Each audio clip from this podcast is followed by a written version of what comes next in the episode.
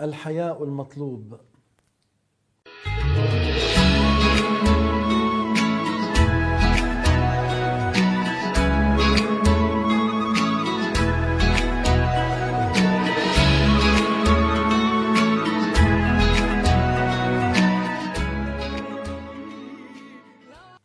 الحمد لله وصلى الله وسلم على نبينا محمد وعلى آله وصحبه الطيبين الطاهرين.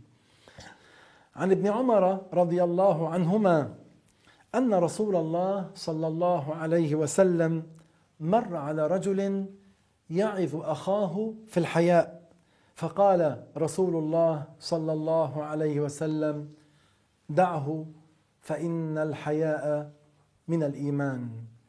الحياء المطلوب هو الحياء الذي يبعث على تجنب الرذائل. أما الحياء الذي يمنع الشخص من أن يسأل عما يحتاج إليه في أمر دينه فهذا ليس مطلوبا، فقد جاء في الحديث أن امرأة سألت رسول الله صلى الله عليه وسلم فقالت له: يا رسول الله، هل على المرأة من غسل إذا هي احتلمت؟ فقال عليه الصلاة والسلام: نعم، إذا رأت الماء.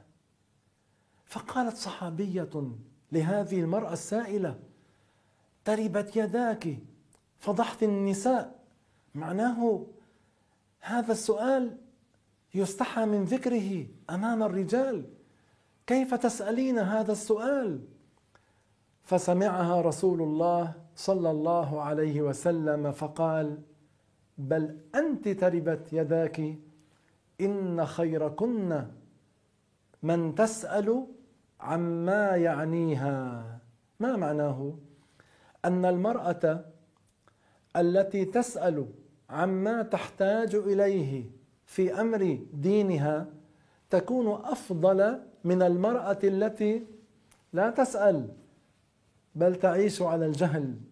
كذلك الرجل الذي يسأل عما يحتاج إليه في أمر دينه يكون أفضل من الرجل الذي لا يسأل بل يعيش على الجهل. فعلامة الخير في الإنسان أن يسأل عما يحتاج إليه في أمر دينه، وأن يزداد من علم الدين، بل أن يكون منهوما بطلب علم الدين. فقد قال عليه الصلاة والسلام: لا يشبع مؤمن من خير يسمعه حتى يكون منتهاه الجنة. أقبل إلى علم الدين، أقبل إلى السؤال، إلى معرفة جواب السؤال الذي تحتاج إليه.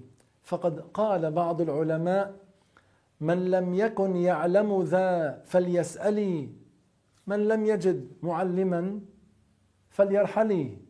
أي يجب على من يجهل أن يتعلم، فإن لم يكن في بلده من يعلمه أمور دينه فليسافر إلى غير بلده وجوبا عليه، حتى لا يعيش على الجهل، حتى يعرف ما فرض الله عليه من أمر دينه. ومما يدخل في حسن التعامل مع الناس الانفتاح النافع، والعيش معهم، والصبر عليهم. وهنا نذكر لكم قصة من؟ قصة يحيى بن أكثم. هذا الرجل كان معروفا بالحلم، وحتى صار يضرب به المثل بالحلم. فسئل: ممن تعلمت الحلم؟ من قيس بن عاصم. قيس بن عاصم صحابي جليل، الذي حصل أن قتل ابن أخيه قتل ابنه، فأتي إليه بالقاتل مكتوفا. فماذا فعل قيس بن عاصم؟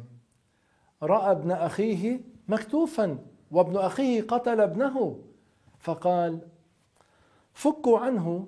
ثم قال للقاتل: عصيت ربك وقطعت رحمك، وأعطى أم المقتول 100 ناقة لتصبر، وصار يضرب به المثل في الحلم والصبر، يعني الناس يتعلمون منه الصبر والحلم.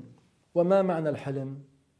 هو الصبر على أذى الناس وسوء معاملتهم بترك مقابلة المسيء بالإساءة، حتى قال بعضهم في مدحه يرثيه: عليك سلام الله قيس بن عاصم، ورحمته ما شاء أن يترحما، وما كان قيس هلكه هلك واحد، ولكنه بنيان قوم تهدما. معناه موته ليس كموت واحد، بل كبنيان قوم تهدم. نسأل الله تعالى أن يرزقنا حسن الاتباع، إنه على ما يشاء قدير، وبعباده لطيف خبير.